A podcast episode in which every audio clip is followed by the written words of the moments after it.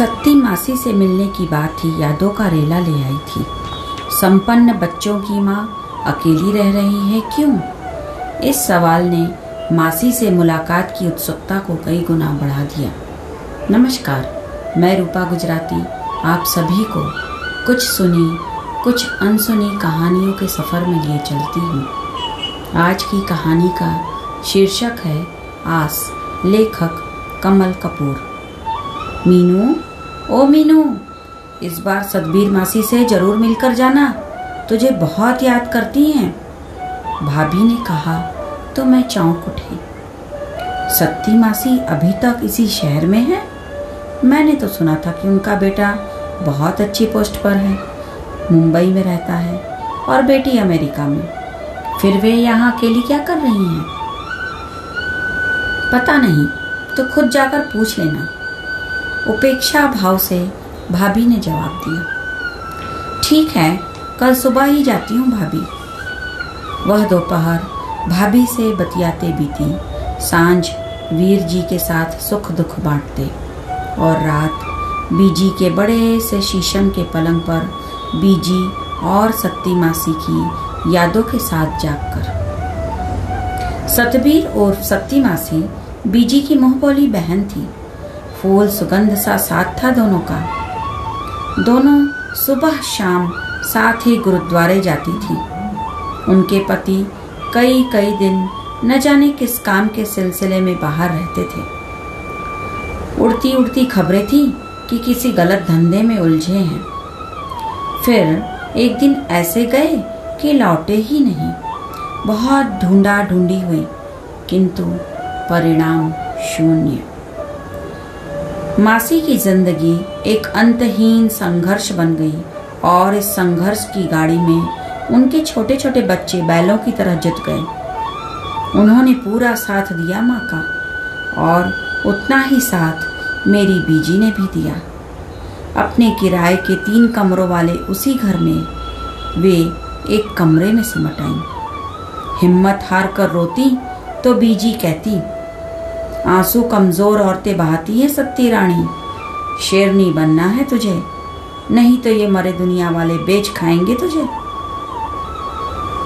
बीजी ने तो शेरनी बना दिया उन्हें, पर खुद सांचे देश चली गई थी।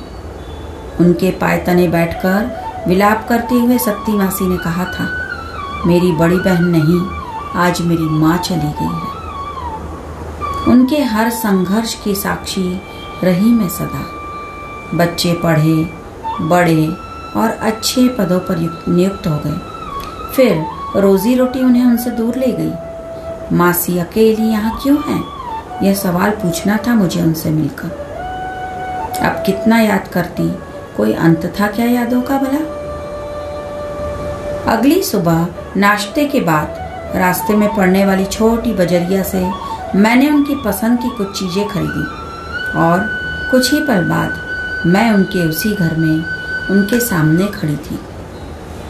वे मुझसे यूँ मिली कि बर बस बीजी याद आ गई। चाय बनाने रसोई में गई तो मैं घूम घूम कर घर का जायजा लेने लगी, जो फिर से पहले की तरह तीन कमरों में फैल गया था और बढ़िया किस्म के रंग रोगन से दमकता हुआ हर सुविधा से संपन्न था।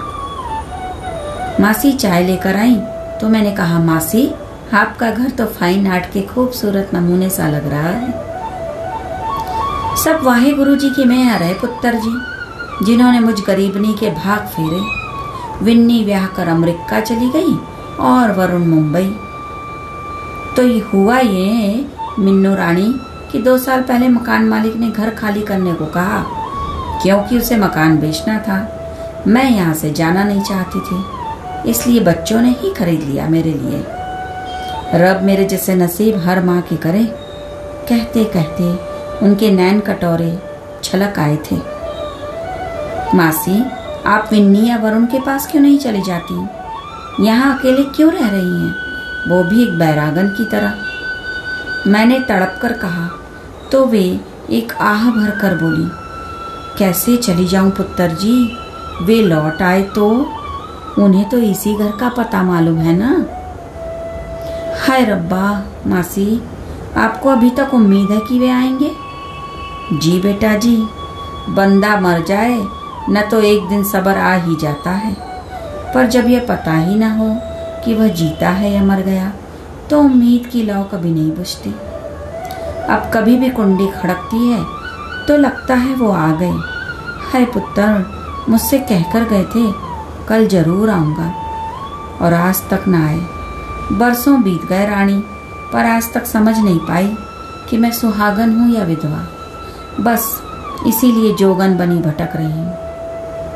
और अब तो उनके आने की आस मेरी सांसों में फांस बन के बस गई है। ये साँसें रुक जाएँगी, तब भी नहीं निकलने वाली ये मर जानी फांस कहते हुए निचाट सूनापन उतर आया था उनकी पनीली भूरी आँखों में।